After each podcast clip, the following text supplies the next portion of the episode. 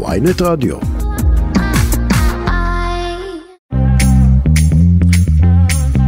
שלום לכם, ערב טוב, יום שלישי, אתם על כסף חדש, התוכנית הכלכלית היומית של ynet רדיו, אני רועי כץ, עורכים את השעה דן רבן ויאיר חסון, צליל שילוח יהיה לביצוע הטכני. תכף ננסה להבין, בעזרת אה, מנכ"ל הבורסה, האם האזהרות מפני המהפכה המשפטית שמתגברות מגיעות גם לבורסה שלנו כאן בתל אביב.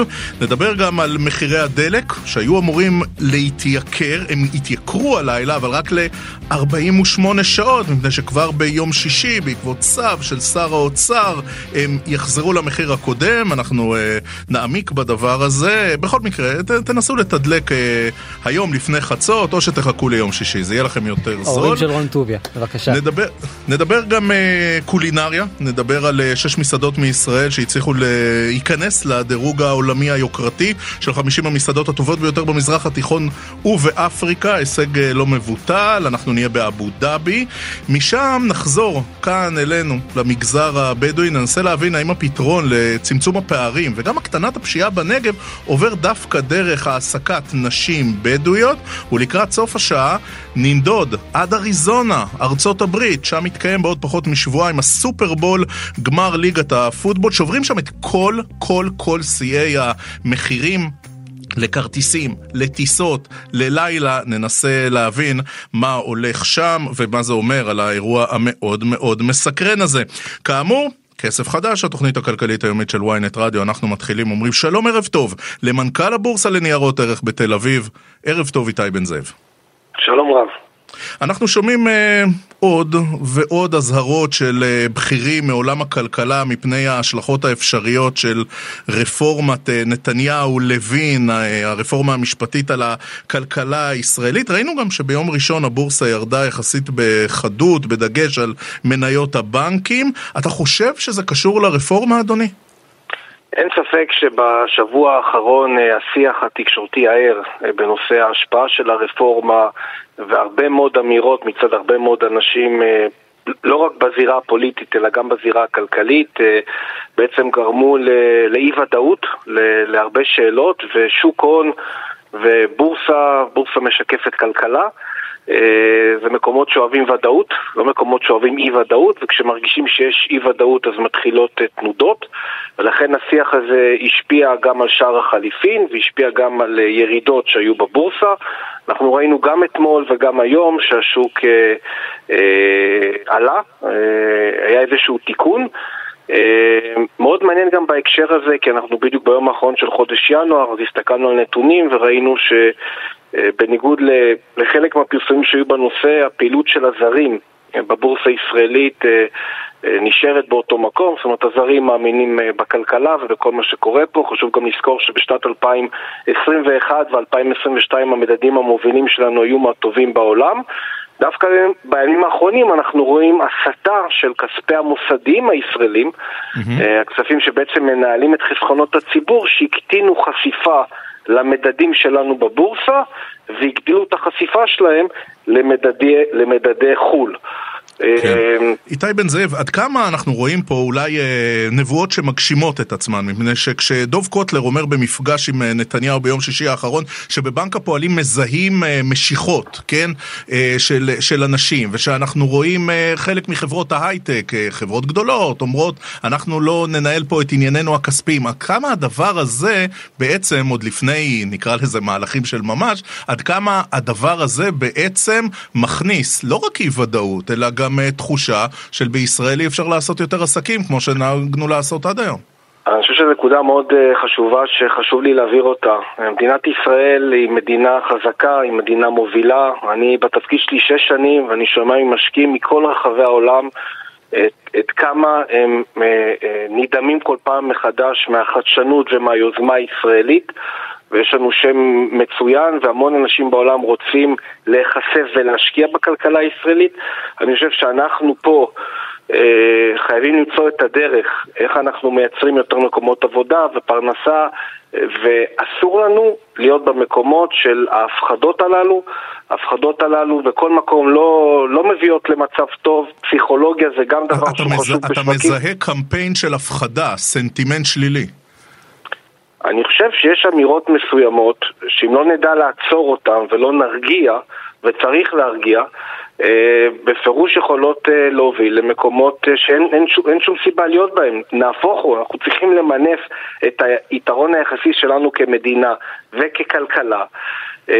שהבורסה שלנו תשגשג, הרי צריך להבין, הבורסה כבית של הכלכלה הישראלית, שהמדדים שלנו עולים, מה זה אומר? זה אומר שהציבור הישראלי שווה יותר, כי החסכונות של כולנו מושקעים בכל מיני מקומות בעולם, אבל בראש ובראשונה בבורסה הישראלית. ואם נסתכל רגע על המוסדים שלנו, אתה יודע, אני הייתי לפני שנה וקצת במשלחת של חברות ציבוריות אה, לצרפת בפריז, ובמסגרת הפגישות נפגשנו עם היועץ הכלכלי של מקרון. והוא סיפר לנו איך מקרון, דווקא בגלל הקורונה, אמר איך אני מעודד את המוסדים הצרפתיים, שזה הכסף של האזרחים הצרפתיים, כמה שיותר להשקיע בכלכלה המקומית שתהיה חזקה. אני חושב שכל מה שקורה פה רק מקבל אה, אה, משנה חשיבות, איך אנחנו צריכים לראות, איך אנחנו מחזקים את הכלכלה ומחזקים את ההשקעה בתשתיות והרבה דברים אחרים. וצריך כמובן... אה, לא, אה, אבל כשאנחנו רואים, אה, אתה יודע, מנכ"לי בנקים, חלק משתתפים בהפגנות, חלק אומרים שהם מזהים משיכה של אה, פקדונות, שאנחנו רואים יותר מ-300 כלכלנים מסבירים למה הרפורמה המשפטית תחרב את הכלכלה הישראלית. לא פלא שאנשים בודקים אופציות. אה, נכון, אתה צודק, זה טבעי שאנשים אה, בודקים אופציות, אני חושב שגם הנושא של כל הנושא המשפטי אה, לאזרח הממוצע רב הנסתר על הגלוי, כי אתה שומע כל כך הרבה אנשים וכל כך הרבה אנשים בעלי שם ומתווכחים אחד עם השני, אז אנשים שואלים את עצמם, רגע, אז מה, מה באמת נכון? ולכן אני חושב שטוב תעשה הממשלה ו- וכולם עם, עם, איך אומרים, אולי זה נשמע תאורטי, אבל מגיע, אם אפשר היה להגיע לאיזשהו מצב שמייצר ודאות אה, בשביל להרגיע את השיח. לגבי הפקדונות צריך להבין, אה, הבנקים הישראלים נמצאים במצב מצוין, יש להם עודפי נזילות, יש הרבה מאוד פקדונות, אה, זה דבר שהוא ידוע בכל מקום בעולם, ואני משוכנע שאין שום פרמטר כלכלי שצריך להיות מודאגים ממנו לגבי הכלכלה שלנו. אתם בבורסה מנסים אה, הרבה זמן, אה, לפעמים אה, גם בהצלחה, למשוך עוד ועוד חברות, דגש על חברות טכנולוגיה להנפיק כאן בישראל. אתה מרגיש שהמחאות האלה, או המהלכים של הממשלה עם הרפורמה של יריב לוין, זה פוגע בסיכויים שלכם? אני חושב שקודם כל, מה שקרה בעולם בשנה האחרונה עם האינפלציה ועליית הריבית, ובעצם ששוק ההנפקות בניו יורק נסגר, אה, בסוף זה שוק הרבה יותר גדול מהשוק הישראלי ואנחנו בעולם גלובלי, אז זה דבר שעצר את הנושא של ההנפקות או, או גרם לכך שהרבה חברות נגיד ברמת השווים שהמשקיעים מוכנים לשלם להם, הם, הם עדיין מעדיפות להישאר אה, פרטיות. Mm-hmm. אני חושב שאם השיח לא ייעצר ו, אה, וילך למקומות לא טובים, אין ספק שזה ישפיע. אני אגיד כמו שאמרתי מקודם, אני חושב שצריך, אה, בגלל שכולנו חיים פה וכולנו חשוב שהכלכלה פה תמשיך לשגשג, בסופו של דבר ביטחון של מדינה זה לא רק, אה, זה לא רק הצבא והמשטרה, זה גם הכלכלה, זה פרמטר מאוד מאוד חשוב. צריך לחשוב על מה יתרונות היחסים שלנו כמדינה בכלכלה, וההייטק ללא ספק אה, אה, זה יתרון מאוד גדול שלנו, איך אנחנו מביאים את חלק מהחברות שנסחרות בניו יורק לעשות רישום כפול לבורסה הישראלית, איך אנחנו נותנים לאנשים שנמצאים פה ויש להם לא מעט כסף, אפשרויות השקעה אה, בשקלים, איך אנחנו מייצרים יותר תחרות, איך אנחנו מורידים את יוקר המחיה, יש פה מספיק דברים להתעסק בהם ולא להתעסק, כמו שאמרת, בדברים אחרים. איתי בן זאב, מנכ"ל הבורסה, ברשותך בוא נדבר רגע על, אתה יודע, משקיעים פשוטים, אנשים פשוטים, ישראלים פשוטים, משקיעים קטנים, חוסכים, שהם שחקנים אה, בסופו של דבר אה, צנועים בבורסה, אבל הם שחקנים שחשובים לכם, והם חשובים גם לכלכלה. אתה יודע, הם נכון. מסתכלים על כל מה שקורה כרגע, עם האמירות האלה, על זה שהכלכלה תיהרס, והתזוזות ישקיעו, ישפיעו על החסכונות של החיים שלהם ברמה באמת הכי, הכי פשוטה שיש, והם אומרים לעצמם, אתם יודעים מה, נצא לרגע, רק... נרגיע פה את הפאניקה, כן? ונחזור כשהדברים אה, יתנרמלו חזרה, בטח ברמת השיח. כן, צריך לזכור שכמו שראינו בקורונה, אתה, אתה זוכר, במרץ 2020, שהיו ירידות והיה הרבה שיח והייתה הרבה פאניקה, אז באמת אה, הרבה, הרבה נכסים חטפו מה שנקרא ותיקנו לאחר מכן בצורה חדה, כי הרבה פעמים ההיסטוריה מראה שדווקא... וואי, איזה תנועת וי זה עשה אז. וואי, וואי, וואי. בדיוק. אז פה ראינו שלא נתנו לתנועת וי הזאת לקרות כי אה, הגיעו כבר אתמול מה שנקרא קונים. אה, צריך להבין שהציבור הישראלי, אה, אין ספק שאין מספיק חינוך פיננסי, אין מספיק שהוא לא מקבל מספיק אה, מידע ומספיק דאטה, אין ספק שצריך גם בנושא של אה, צינורות ההפצה, מערכי ההפצה שבו הציבור הפיננסי משקיע ומקבל ידע, הם לא נמצאים איפה שהם צריכים להיות. אה, אנחנו יצאנו בהודעה לפני שבוע על דברים שאנחנו חושבים שאפשר לעשות עם חוק הייעוץ ומערכי הייעוץ. אני חושב שגם משרד האוצר ו- ושר האוצר אה, התחילו לגעת בדברים האלה ומדברים על הקטנת הריכוזיות והגברת התחרותיות. יש פה למעלה מ-500 מיליארד שקלים של הציבור הרחב. חשוב לזכור שגם בשנת 2022, למרות שהייתה עליית ריבית משמעותית, חלק לא מבוטל מאותה עלייה, הציבור לא נהנה ממנה. אלא הבנקים נהנו. Mm-hmm. ולכן אני חושב שאנחנו צריכים להתמקד, אתה יודע, באיך לשכלל את השוק ואיך לתת יותר, אה, אה, יותר מוצרים, יותר נגישות, יותר דאטה לאותו ציבור, כי בסופו של דבר, שהציבור הזה יוריד את יוקר המחיה ויקבל החלטות ויקלקל את מעשיו בתבונה, זה המפתח שתהיה פה כלכלה חזקה ומשגשגת להרבה מאוד שנים. איתי בן זאב, מנכ"ל הבורסה לניירות ערך, הזכרת, אתה בתפקיד שלך שש שנים, אני מנצל את כל שנות המומחיות ואת הידע העצום שלך. הרפורמה המשפטית של יריב לוין מסוכנת לכלכלה הישראלית? אני חושב שהמילה מסוכנת היא מרחיקת לכת. איזה מילה אתה היית בוחר? אני חושב שכמו אה, שאמרתי מקודם, לא מספיק ברור בסופו של דבר איך הדברים ייראו. אה, גם אני כאזרח אה, קורא הרבה מאוד דברים מהרבה מאוד כיוונים. מה זה, אלרמיזם ופאניקה של אותם יותר משלוש מאות כלכלנים שחתמו על המכתב הזה? הם רואים צל הרים כהרים? לא, תראה, קודם כל אנחנו יודעים בהגדרה שכל פעם שבאים לשנות דברים, אז מטבע האדם שהוא לא אוהב שינויים. אה, אין ספק ששינויים, נכון לעשות אותם בהידברות ולנתח אותם, אה, וברור שקורים פה דברים אה, שצריך לתת עליהם את הדעת. אני חושב שללכת למקומות של הרס הכלכלה וכל הדברים האלה זה בפירוש מרחיק לכת. אין לי מושג איך הנושא המשפטי יסתיים. אני בטוח שהכלכלה שלנו תמשיך להיות חזקה, ואני מקווה שכולם יסתכלו על המטרה המשותפת. אה, ונסו לשמור על שיח ענייני, כי אני מרגיש בהרבה מקומות שהשיח הולך למקומות לא ענייניים וחבל. אתה יודע, אה, מחר החלטת ריבית נוספת בארצות הברית, הצפי הוא שפאוול יעלה ריבית פעם נוספת, פעם שמינית ברציפות. איך אתה מסתכל על זה, ב, אתה יודע, מהמדדים שלך? בסוף הכל מגיע אלינו, תמיד באיחור של כמה שבועות, אבל הכל מגיע אלינו, איך זה ישפיע על המסחר? תראה, בעצם לפני שנה אני לא חושב שאף אחד אה, העריך שהריבית תעלה בקצב כל כך חד, כמו שהיא עלתה בפועל. היה ברור אחרי למעלה מעשור של ריביות אה, נמוכות, שמתישהו תגיע אינפלציה, ואז בנקים מרכזיים יעלו את הריבית, אבל זה היה תהליך מאוד מאוד חד. תהליך שבאופן טבעי גם אה, אה, אה, מקשה על החיים השוטפים, כי משלמים כבר הרבה יותר על הלוואות ועל משכנתאות. התהליך הזה כרגע נראה שהוא די בסופו, זאת אומרת השוק לא מגלם עוד הרבה אה, אה, עליות ריבית וגם לא מגלם התפרצות אה, אינפלציונית ובעצם השוק מנסה למצוא את, ה, את נקודת השיווי משקל שלו. אה, בסופו של דבר יש שאלה של הצריכה הפרטית שבישראל ממשיכה להיות אה, אה, חזקה. אה, אני שוב ואגיד שהיתרון שלנו ככלכלה, שאנחנו כלכלה מאוד מאוד מגוונת, אה, גם שיעור הילודה פה הוא גבוה, ואני חושב שאם יצאנו גם בקמפיין לפני כמה שבועות של גיוון תעסוקתי, איך אפשר להכניס למעגל עבודה חרדים, ערבים, אתיופים, אני חושב שאם אנחנו נחשוב, כמו שחברה עסקית חושבת, חמש שנים, עשר שנים, חמש עשר שנה מהיום, איך שוק העבודה ואיך דברים אחרים צריכים להיות פה, אז אנחנו גם נהיה במקום הרבה יותר טוב, כי בסופו של דבר גם משקיעים זרים, הם מסתכלים בעצם על תוכניות כלכליות של מדינות קדימה, אה, וזו נקודה שחשוב לתת עליה את הדעת. אתה יודע, איתי בן זאב, אני מראיין אה, בכירים בעולם הכלכלה הישראלי בכל יום.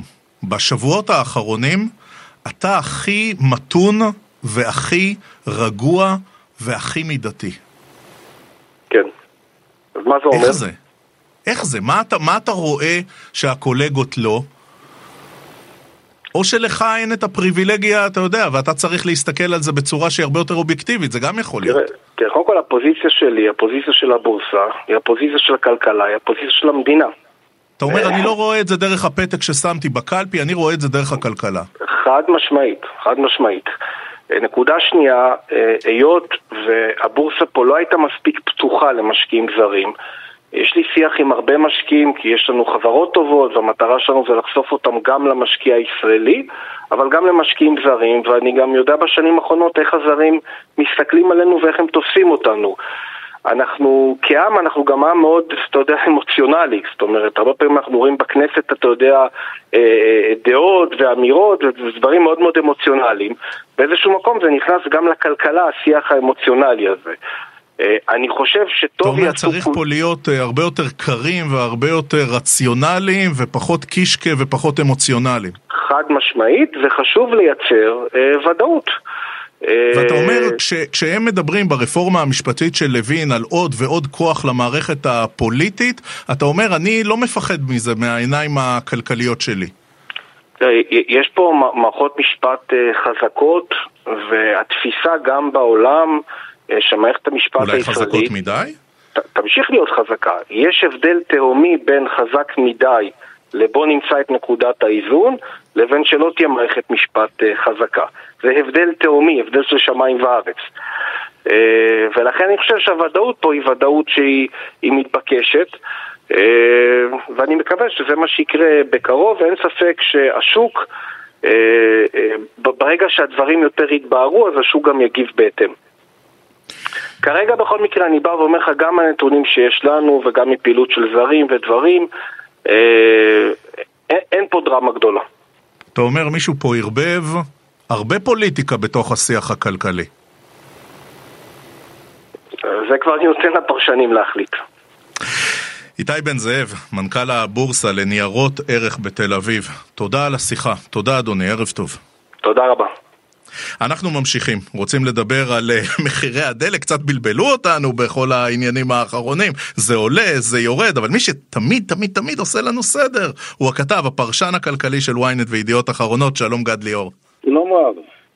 טוב, אה, אני כבר אה, מיהרתי, אתה יודע, לצאת מהשידור ולטוס לתחנת הדלק כדי להימנע מעלייה של 33 אגורות לליטר בתדלוק עצמי, המחיר יעלה בחצות, ואז פתאום ראיתי שאתה מעדכן שסמוטריץ', הוא אומר, רגע, אני אפחית שוב פעם ביום שישי. אז גד, תעשה לנו סדר. תראה, ברדק זה לא מילה נעימה, אתה יודע מה הפירוש שלה, אבל מה שהולך פה זה ברדק ובלאגן אחד גדול. למה שר האוצר היה צריך לחכות להיום? למה הוא לא יכל? הרי הוא ידע כבר שבוע שהמחירים הולכים לעלות. למה בצורה מסודרת הוא לא יכול היה לחתום על צו כבר לפני ימים אחדים, או אפילו, אני אומר כך, אתמול, ולא לגרום לכך שהלילה המחיר יעלה ובעוד יומיים הוא ירד חזרה. זאת אומרת, מי שיתדלק כרגע ישלם, נעשה סדר, ישלם שישה שקלים ושמונים וארבע אה, אגורות. מי, ש, אה, מי שיקח את ה... מי שימלא את הדלק החל מחצות הלילה, נגיד מחר, ישלם שבעה שקלים ושבע עשרה אגורות. ומי שישלם ביום שישי על הדלק, שוב ישלם, אני מתקן, שישה אה, שקלים ושמונים ושש, לא שמונים וארבע, שישה שקלים ושמונים ושש אגורות. הבלגן כל כך גדול, אתה רואה, גם אני כבר מתבלבל. למה?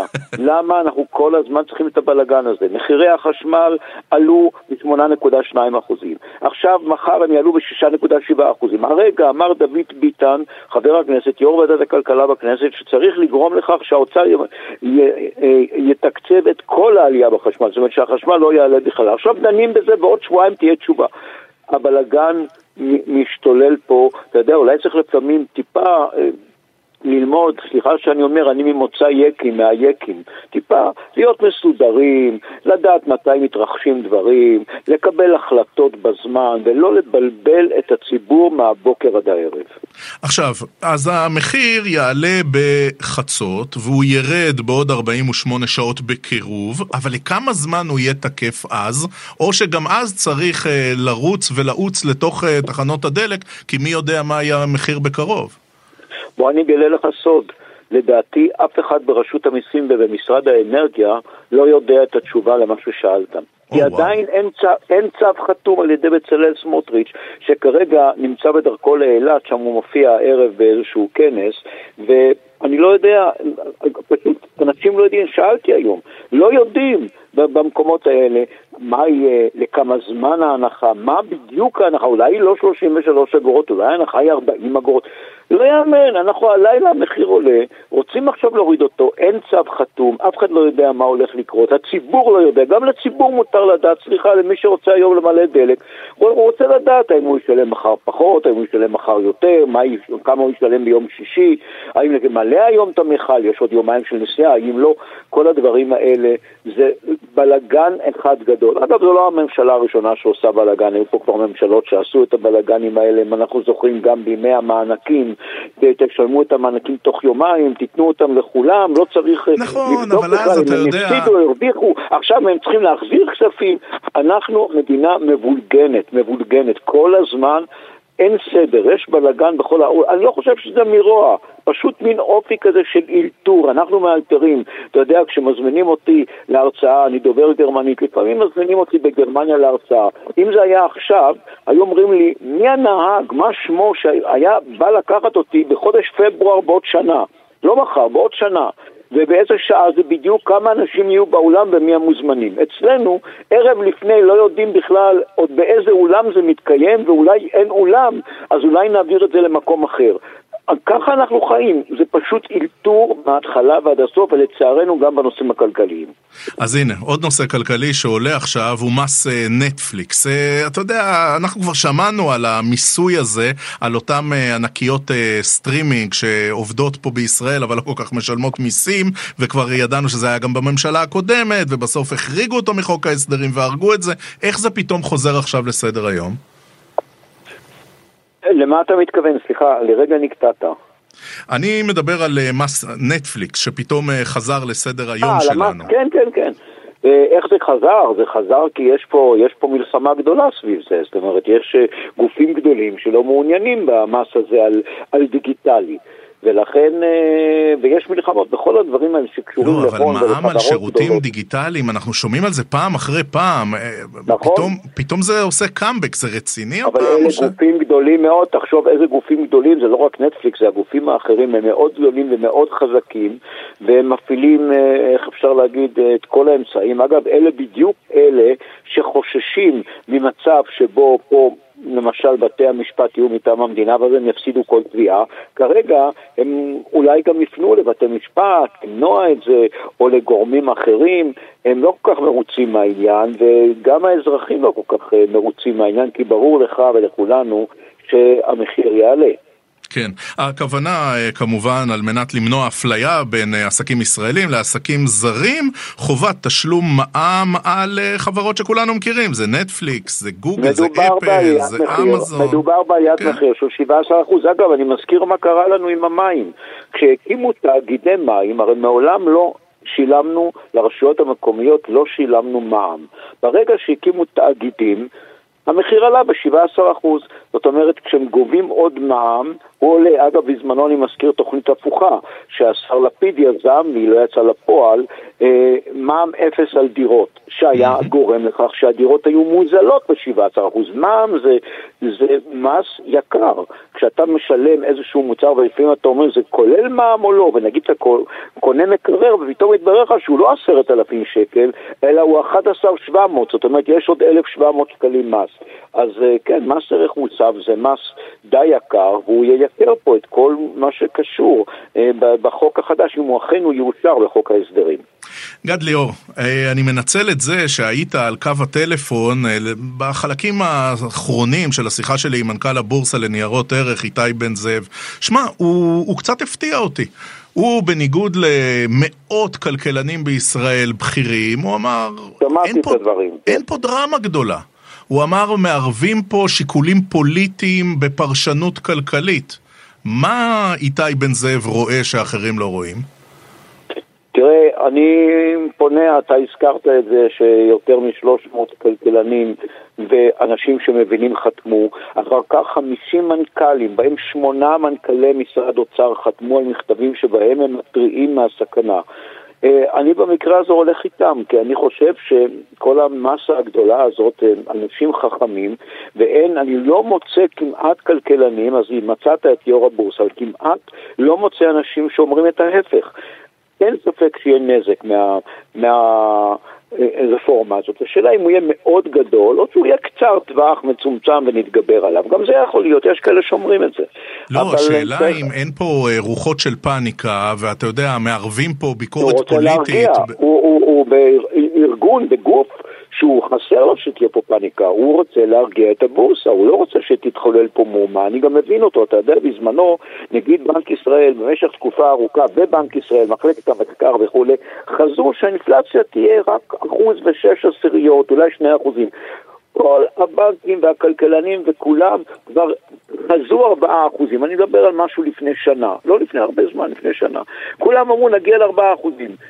אחר כך התברר, ואני אומר לך ממקור טוב מאוד, עכשיו שהנגיד לא הבין שנגיע לארבעה אחוזים, אבל הוא רצה להרגיע, וזה תפקידו, mm. והוא לא רצה לזרוע פאניקה, אז הוא אמר, חבר'ה, יהיה רק אחוז ושש עשיריות, שני אחוזים, הוא ידע שזה לא נכון, אבל אולי זה תפקידו להרגיע, אז יכול מאוד להיות שגם בבורסה, אחד התפקידים של הבורסה זה להרגיע את המשקיעים, לא ליצור פאניקה, אני מבין אותו, ולומר, חבר'ה, הדבר הזה לא יהיה כזה חמור, אנחנו לא הולכים פה לאיזושהי, זאת אומרת, לא תהיה פה, חבל על התבלה, לא תהיה פה מהפכה כלכלית ויהיו פה הפסדים גדולים. יכול להיות שיקרה משהו, אבל לא כזה גדול כמו שרבים אומרים.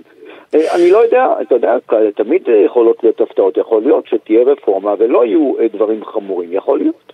כן. גד ליאור, כתב, פרשן כלכלי, ynet, ידיעות אחרונות, תודה רבה גד וערב טוב. ערב טוב. מזכירים לכם, אם אתם רוצים להאזין לנו בהאזנה מאוחרת לכל התוכניות, לכל הרעיונות, אתם עושים את זה במתחם הרדיו באתר ynet או בכל אפליקציות הפודקאסטים המובילות, מחפשים כסף חדש בשורת החיפוש, יכולים להאזין לנו בכל מקום, בכל מכשיר, בכל שעה. אם אתם מאזינים לנו כפודקאסט, בבקשה, מאזיני כסף חדש, אל תשכחו לדרג אותנו וללחוץ עוקב על מנת לקבל עדכון לכל תוכנית חדשה שעולה. עושים הפסקה מוזיקלית ואז נדבר קולינריה, אז נדבר העסקת נשים טילים בנגב, ואפילו נדבר על טירוף הסופרבול בארצות הברית. מיד חוזרים. כסף חדש, אנחנו ממשיכים. שש מסעדות ישראליות אה, השתלבו בדירוג העולמי היוקרתי של 50 המסעדות הטובות ביותר במזרח התיכון ובאפריקה, וזו גאווה גדולה. אנחנו אומרים שלום לאבירם כץ, מנהל מסעדת הבסטה בשוק הכרמל בתל אביב. שלום. אהלן, שלום שלום, ערב טוב. טוב, אה, אז אנחנו באמת גאים, והבסטה השתלבה במקום ה-48. ספר, מה, מה נדרש? מה, מה זה אומר בעצם מבחינת המסעדה להגיע למיקומים האלה, להגיע לטופ 50? אה, זה בעצם הצבעות של הרבה מאוד אנשים מישראל ומהאזור בכלל. אני מניח שבגלל העניינים הפוליטיים, אז הנציגות הישראלית נבחרים בעיקר על ידי אה, נציגים ישראלים, ש... אה, כל אחד צריך לבחור את המסעדות האהובות עליו, ואז עושים איזה... תמיד, האמת לא יודע מה הם עושים. עכשיו, אה, כשאתם מקבלים את העדכון ואת, ואומרים לכם, אתם בפנים, אתם בטופ 50 בדירוג הנחשב של סן פלגרינו מבחינתכם, כי אתה יודע, כאנשים שעובדים ועובדים קשה יום-יום, ערב-ערב, מה המשמעויות? זה נותן יופי של בוסט. לעבודה ולהכרה, וזה נחמד שבסופו של דבר מישהו בא ומעריך את העבודה שלך ו- ואוהב אותה, זה, וזה בהחלט אה, מימד נחמד. אה, האם מעבר לזה, אנחנו, כמו שאמרת, אנחנו עובדים לא, לא בהכרח קשה מאוד, זאת אומרת, אנחנו מאוד נהנים מהעבודה שלנו. זה לא, זה לא שעכשיו, זאת אומרת, זה אף פעם לא הייתה מטרה בשבילנו להיות בדירוג כזה או אחר. זה לא שזה משהו שאתה עובד בשבילו, או משנה משהו מה, מהדרך שלנו. כן. עכשיו, אה, מה אנחנו צריכים ללמוד מזה שבעצם אה, כל שש המסעדות עם, אה, אתה יודע, הם מאותו מיקום, הם מתל אביב-יפו. אז תל אביב שומרת על הדומיננטיות הקולינרית שלה, אבל אנחנו רואים שמחוץ לגוש דן זה, זה לא כל כך יוצא.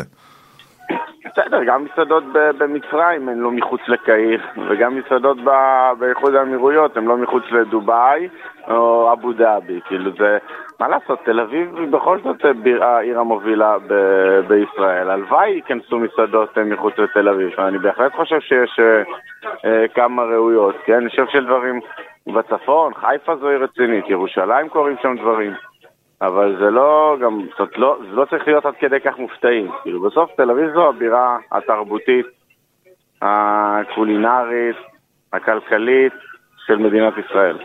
כן, אתה יודע, אנחנו רואים את הדירוג הזה, את הדירוג של 50 המסעדות הטובות ביותר במזרח התיכון ובאפריקה, ואי אפשר שלא לקשור את זה למאבק של המסעדנים סביב ההסכם המתגבש עם מדריך האוכל היוקרתי משלן. עד, עד כמה הדבר הזה הוא משמעותי למסעדה? זאת אומרת, כששמים את השלט, כשאומרים אנחנו בדירוג של סן פלגרינו, אנחנו בדירוג של, של משלן, הלקוחות, הלקוחות הישראלים, הם מגיבים לזה? הם אומרים, טוב, נבחר במסעדה הזו ולא אחרת? כן, אני בטוח שיש לזה אפקט גדול מאוד, אבל האפקט המסיבי הוא בעיניי על התיירות. תיירים זה מאוד מאוד רציני, ואתה רואה, גם אנחנו עכשיו, אתה יודע, באבו דאבי, אנחנו רואים איך עשו פה מדינה מכלום ולקחו את העניין הזה של הקולינריה של דובאי ואבו דאבי ושמו אותם על המפה בשביל זה ואנחנו רואים שנים מה קורה בדנמרק, מי היה טס לקופנהגן לפני עשר שנים? את, איזה, את מי זה היה מעניין היעד הזה והיום זה היעד הכי לוהט בעולם. ההשפעה של המדריכים האלה על התיירות, אני חושב שהיא עצומה. אתה אומר פשוט... וכמובן uh... על התדמית בעולם וכן הלאה, כן, אני לא... לא צריך לחזור על הקלישאות האלה של אוכל זה הכרטיס ביקור הכי טוב של ישראל לעולם. אתה אומר זה המיתוג, זה המיתוג של תל אביב כמגדלור במזרח התיכון, של ישראל כולה, זה היכולת להפוך אותה לבירה קולינרית. חד משמעית. האוכל כאן באמת יוצא מן הכלל, יש לנו המון מה למכור ולהציע, אין שום סיבה שנוריד את הראש ונתבייש בזה. וכאילו, אתה יודע, באסה שלא כולם רואים את זה ככה, של להתווכח עכשיו אם זה ייתן יותר זרקור על תל אביב או פחות זרקור על תל אביב, להתווכח אם זה יותר על מסעדות שירות או לא מסעדות שירות, זה ממש להחמיץ את העיקר ולא להבין איזה דבר טוב זה יכול לעשות. אם הרוב יהיה מתל אביב או הכל יהיה מתל אביב, בסדר, אז מי שנמצא מחוץ לתל אביב, שישאף להיות טוב כמו המסעדות בתל אביב. כן. תגיד, ראיתי אתמול את התמונות, אתם יפים יפים עם חליפות, חלקכם עם טוקסידו, זה לא בדיוק הדרך שאנחנו רגילים לראות את, ה... את השפים ואת מי שמובילים את המוסדות הקולינריים של תל אביב. בתוך, בתוך השישייה יש תחרות, אומרים, אתה הגעת למקום הזה, אני הגעתי למקום אחר, שנה הבאה ניפגש, ננצח? סך הכל הפרגון הוא די, אה, קורה הרבה פרגון לדעתי, יותר אה, אם כל אחד אה, לפני שהולך לישון מקנא במישהו אחר, יכול להיות, אבל בסך הכל אני חושב שיש פרגון ואתה יודע, יש הישגים משמעותיים, הפרס ששיראל קיבלה, של השף, השף to watch, mm-hmm. של שיראל מאופה, זה אחלה, תומר, שאתה יודע, שאתה מדורג כאילו המסעדה הכי טובה בישראל, מקום שישי, להיות בעשירייה הראשונה. מדהים, רז ו-OCD קיבלו את פרס הקיימות, דברים באמת משמעותיים יותר. אחר כך להגיד לך, אתה יודע, ההבדל בין מקום 42 ל-48 ל-27 ל-16, בינינו, מי זוכר את זה אחרי יומיים? תגיד, מרגישים קצת אה, את האווירה הפוליטית? אתה יודע, יש ממשלה חדשה בישראל, אומרים שהיא תשפיע מאוד על הדימוי של ישראל. אה, יש קרב אמיתי גם בין ירושלים ותל אביב, ובין, אה, אתה יודע, מהלכים שנתפסים כאנטי-ליברליים ואנטי-חילוניים. משהו מזה מרגישים גם בזירה הבינלאומית? תראה, לא, היה, לא יצא לי לדבר המון עם אנשים.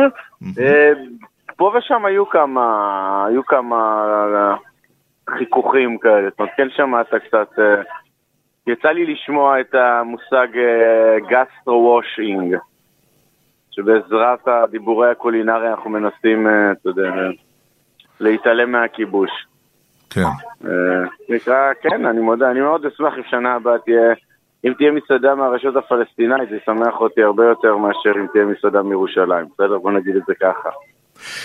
אבירם כץ, מנהל מסעדת הבסטה, שוק הכרמל, תל אביב. אה, אתה והקולגות, אתם אה, גאווה גדולה, ואנחנו שמחים מאוד שאתם אה, מייצגים את תל אביב, יפו ואת ישראל כולה בזירה הקולינרית הבינלאומית. תודה, תודה רבה על השיחה, ותיסע בטוחה הביתה. תודה, תודה רבה. כסף חדש, עושים הפסקה קצרה. עכשיו בוויינט רדיו, כסף חדש, עם רועי כץ. כסף חדש, אנחנו ממשיכים. רגע, רוצים להפנות אה, זרקור לנעשה בנגב, בדגש על המגזר הבדואי ובדגש על הפזורה הבדואית. שואלים, האם הפתרון לצמצום אה, הפערים והקטנת הפשיעה בנגב, אולי הפתרון הזה עובר דרך העסקת נשים בדואיות? את זה אנחנו עושים בעזרתה של דוקטור יעל פרואקטור. שלום גברתי. שלום רב. מי שעוסקת בקידום שוויון מגדרי ופעילה חברתית, הרבה מאוד ניסיון בלא מעט משרדי ממשלה. אה, דוקטור פרואקטור, באמת, השאלה הבסיסית, אה, מה הקשר בין הדברים? אוקיי, אז אני אקדים ואומר אה, דברים שאני מניחה שאתה ורוב המאזינים יודעים, החברה הבדואית היא האוכלוסייה הענייה ביותר בנגב. אה, מאופיינת בשיעורי תעסוקה שהם אה, נמוכים משיעורי התעסוקה הן באוכלוסייה היהודית והן בערבית הכללית והפער בולט במיוחד כשאנחנו מדברים על הנשים הבדואיות שמשתתפות הכי פחות בהשוואה לכל קבוצת אוכלוסייה אחרת בשוק העבודה והנתונים מדברים בעד עצמם, אנחנו מדברים על אה, בשנת 2019 שיעור המועסקות הבדואיות עמד על 21% בלבד לעומת 83% אצל היהודיות. אגב, בסוף תקופת המשבר הקורונה, בדצמבר 2021, שיעור דורשות העבודה אצל הבדואיות היה הגבוה ביותר. אה, למשל אצל היהודיות, מספר דורשות העבודה כמעט חזר לרמה שהייתה טרום משבר הקורונה. הן מאופיינות בתחומי עיסוק שהם לרוב פוטנציאל השכר בהם הוא יחסית נמוך.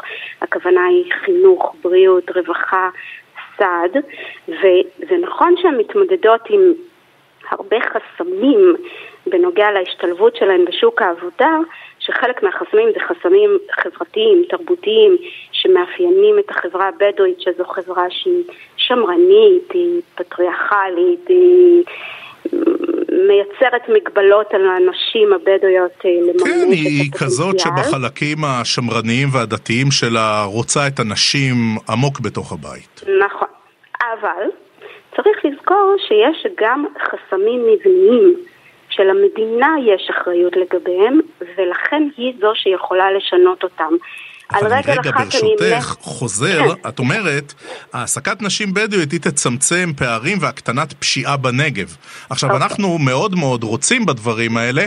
את יודעת, יש לנו שר לביטחון לאומי שפחות או יותר אה, סיפר איך הוא מחזיר את המשילות בנגב ויצמצם את הפשיעה, ועל זה היה כל הקמפיין שלו. בואי תעזרי לו ותספרי איך הדבר הזה כרוך אחד בשני. אוקיי, אז אני, מה שנקרא, כדי לענות על השאלה שלך, אני אתחיל מהסוף. אני אגיד שככל שהמדינה תשקיע יותר בלטפל אה, בבעיות של אה, היעדר נגישות תחבורתית למשל למוקדי תעסוקה, על אה, היצע נמוך של מקומות עבודה, אפליית מעסיקים שהיא מתקיימת בצורה א-פורמלית, על מחסור במעונות יום, על שכר נמוך יחסית, על הכוונה תעסוקתית שלא מספקת, ככל שהיא תשכיל ותטפל בדברים האלה, מה שיקרה זה שהיקף התעסוקה של הציבור, הגברים והנשים, אני תכף אסביר למה אני אה, שמה דגש על הנשים. כמו שאמרתי, הנשים הן הקבוצה שהכי פחות נמצאת משולבת בשוק העבודה, אז ככל שנגדיל את ההשתלבות של הבדואים, גברים ונשים בשוק העבודה, יהיה שיפור כלכלי והמיצוי של הפוטנציאל הכלכלי של אזור הנגב כולו ושל כלל הקבוצות שנמצאות בנגב, אנחנו מדברים לא רק על האוכלוסייה הבדואית שהיא מונה כ-300 אלף תושבים באזור הנגב, אנחנו מדברים על ציבורים, על האוכלוסייה היהודית, אה, אנחנו מדברים על שורה של אה, יישובים עם אה, מאפיינים שונים, הדברים האלה ככל שיש שיפור בכלכלת התושבים מיצוי הפוטנציאל הכלכלי, כל הדברים האלה מפה קצרה הדרך לשיפור באיכות החיים, לחיזוק החוזן החברתי והכלכלי של כל הקבוצות. צמצום גם של תופעה שנקראת אה, חסרי מס, צעירים חסרי מס. אצל הבדואים אנחנו מדברים על 14 אלף צעירים בגילאי 18 עד 24 שהם מוגדרים כחסרי מעש, הם לא עובדים, לא לומדים. כאשר המדינה תשקיע בדברים שאני אשמח תכף לפרט אותם, והיא תשלב יותר צעירים וצעירות בשוק העבודה, זה יצמצם את העוני, יגדיל את, ה, את ה, אה, אה, איכות החיים. עכשיו, מעבר לזה, צריך גם לזכור שברגע שהאוכלוסייה הבדואית אה, שנמצאת באזור הנגב תחוש שהמערכת, שהממסד רואה אותה, משקיע בה, זה יכול לצמצם תחושות של עוינות ושל ניכור שקיימות ומאפיינות היום אה, אה, את הציבור אה, שם, ובסופו של דבר צמצום של תחושות של עוינות וניכור זה יכול להגדיל את שיתוף הפעולה של הבדואים בנגב עם הרשויות. מה זה אומר? זה אומר למשל יותר תשלומי מיסים, זה אומר למשל יותר שיתוף פעולה בהקשרים עם כן. הרשויות, בהקשרים של אה, אה, צמצום אה, אה, אלימות, צמצום פשיעה. הדברים. אה, ברורים, ולנו קצת נגמר הזמן. דוקטור 아, אה, יעל אוקיי. פרואקטור, מי שעוסקת בקידום שוויון מגדרי, פעילה חברתית, תודה, תודה רבה לך גברתי.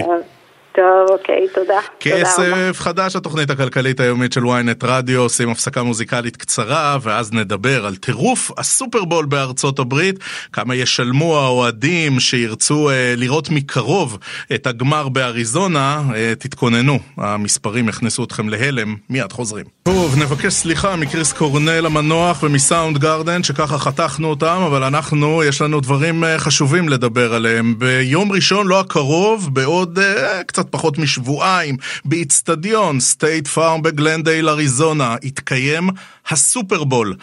פילדלפיה איגלס, הקנזס סיטי צ'יפס, הם ייפגשו לגמר ליגת ה-NFL, וזה טירוף גדול סמוך לפיניקס אריזונה. שלום, ערב טוב לפרשן הספורט האמריקאי, שלום ירון טלפז. אהלן, ערב טוב.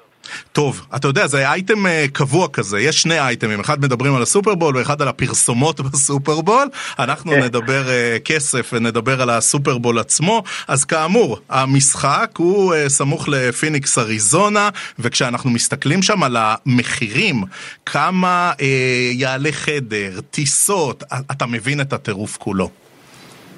כן, אנחנו מדברים פה על האירוע כאירוע יחיד, הוא הגדול ביותר, ב, בטח בספורט האמריקאי, ואפשר לטעון גם בעולם, אולי שוב, לא אם אתה לא משווה אותו לגמר המונדיאל, אבל uh, אם אתה משווה אותו לכל uh, אירוע יחיד שהוא לא בטורניר נקודתי, אז uh, אין ספק שזה אירוע הספורט הכי גדול בעולם, ושוב, בטח בארצות הברית, ואם זה הכי גדול בארצות הברית, זה מספיק גדול בשביל שנדבר על זה כל שנה, uh, והמספרים עולים כל שנה, אז אתה יודע, אני כבר... חוסך את אייטם הפרסומות שאתה יודע, בטח בשבוע האחרון זה יעלה, חוסך. אם שנה שעברה זה היה 7 מיליון דולר לחצי דקה, אז תאמרו שזה 8 מיליון דולר העונה הזאת. כן. עכשיו, אה, נגיד שהמיקום של הגמר משתנה משנה לשנה, בכל אה, שנה זו עיר אחרת. שנה שעברה זה היה בלוס אנג'לס, ובטיימינג מדהים גם הרמס לקחו. לפני שנתיים זה היה בטמפה ביי, ובטיימינג מופלא, טמפה ביי לקחו. הפעם זה באריזונה, ואריזונה היא באמת אה, מדינה חמימה, וזאת העונה הכי חמה, מפני שמכל ארצות הברית באים אליה כדי להתחמם, ועל זה שמו גם את הסופרבול, אז המחירים הם, הם באמת... באמת, אי אפשר לתאר. אני, אני בדקתי לפני כמה שעות, זה מטורף לגמרי. כן, אז מה שקורה, קודם כל, את הסופרבול כמעט תמיד אה, שמים באחת מהערים היותר דרומיות בארצות הברית בשביל המזג אוויר. כן הייתה שנה שזה היה בניו יורק, וזה היה אירוע שהמון אה, בחרו סביבו, ולמה עשיתם את זה, ו- ולמה ללכת ל- לעיר אה, קרה בתקופת אה, פברואר, שזה תמיד מתי שיש את הסופרבול. אה, וצריך להתייחס לזה ולהבין שקצת כמו, תחשוב על כל המנגנון של קביעת המארחת של המונדיאל, וכאילו איזה כספים רצו, וכמובן כל הפרשה האחרונה סביב קטר, וכמה שהם שיחדו אה, את, אה, את פיפ"א. בשביל לקבל את האירוח, אז הערים רוצות את זה, וחלק גדול ממה שקורה, למשל אה, לוס אנג'לס קיבלה את זה כחלק מההסכם, כשהיה הסכם גדול להזיז את הקבוצה לעיר, לבנות איצטדיון חדש, סופאי, שהוא היום איצטדיון מספר אחת בעולם בכל, בכל פרמטר, אז חלק מזה היה, אנחנו מקבלים גם סופרבול. וככה זה הולך להיות, זאת אומרת, בטנסי בונים אצטדיון אה, פוטבול חדש, הם כבר יודעים שעוד שלוש שנים יהיה שם, יהיה שם סופרבול. אז ספציפית באריזונה, כשאתה אומר עוד עונה חמה, ברור, זאת אומרת, זה, זה כמעט תמיד הולך למקומות האלה של העונות החמות, הם רוצים שתהיה חגיגה, שבוע של חגיגה, שאנשים יסתובבו ברחובות, שלא יהיה אפס מעלות, שלא יהיה שלג. אה, ואז ולעיר, המחירים... ונגיד שלעיר, לכל המטרופולין, כן? זה, זה שווה הון. זה שווה הון, זה גם uh, בלאגן, אתה יודע, להרבה תושבים שבטח אומרים מה אנחנו צריכים את הכאב ראש הזה, אבל בגדול זה מכניס מלא מלא כסף, uh, זה ברור. ובנ, ובניגוד לאירועים כמו מונדיאל ואולימפיאדה, ההוצאות, כמובן יש הרבה, אבל שוב, האצטדיון כבר קיים, הוא קיים בשביל אותה קבוצת פוטבול שמשחקת שם כל השנה, אז אין אה, אה, הוצאות שהן, שהן פסיכיות. כמובן, חוץ משוב, כל הבמות שמקימים, כל האקטיבציות, כל, אתה יודע, כל האירועים שאין כמו אמריקאים, כל הספונסרים יבואו ויעשו את האקטיבציות שניהם כדי למקסם אז רגע, פה באמת הזה. השאלה המתבקשת, ירון טלפז, מי, מי הם אותם אנשים שיגיעו לאיצטדיון בפיניקס? זאת אומרת, מדובר באנשים שקיבלו מכל הספונסרים וזה כל מיני מאכערים ומקורבים, או שגם אנשים רגילים יכולים, אתה יודע, תמורת זה שהם יגעצו אשראי וישלמו הון תועפות, אבל אתה יודע, לקנות כרטיס, אוכל, שתייה, לינה, זאת אומרת, גם אנשים רגילים מגיעים לאיצטדיון? כן. כן, התשובה היא כן, המון, המון המון אנשים כאלה יגיעו וישלמו, כי זה היצע וביקוש, ויש מספיק אנשים שהם עשירים, שיבואו, אה, כמו בכתבה שהעליתם בוויינט, אה, חלק יבואו במטוסים פרטיים וחלק יבואו עם הטיסות היקרות, אה, ו- ושוב, אני לא אתפלא, אתה יודע, קודם כל בארצות הברית כמובן יש אוהדים אה, בכל, המקו, בכל ארצות הברית לכל הקבוצות, אז לאיגלס, אה, ואתה יודע, יש את המספיק אוהדים שגם אה, גרים במקרה בפיניקס, אז הם יגיעו. אז, אז באמת יבואו... אני, אני יכול להעיד, אני ראיתי השנה את האיגלס מנצחים את הקרדינלס, הקבוצה המקומית של אריזונה, בתחילת העונה באיצטדיון הזה ממש. היו באיצטדיון מ-65 אלף איש, 20 אלף שהיו אוהדי איגלס.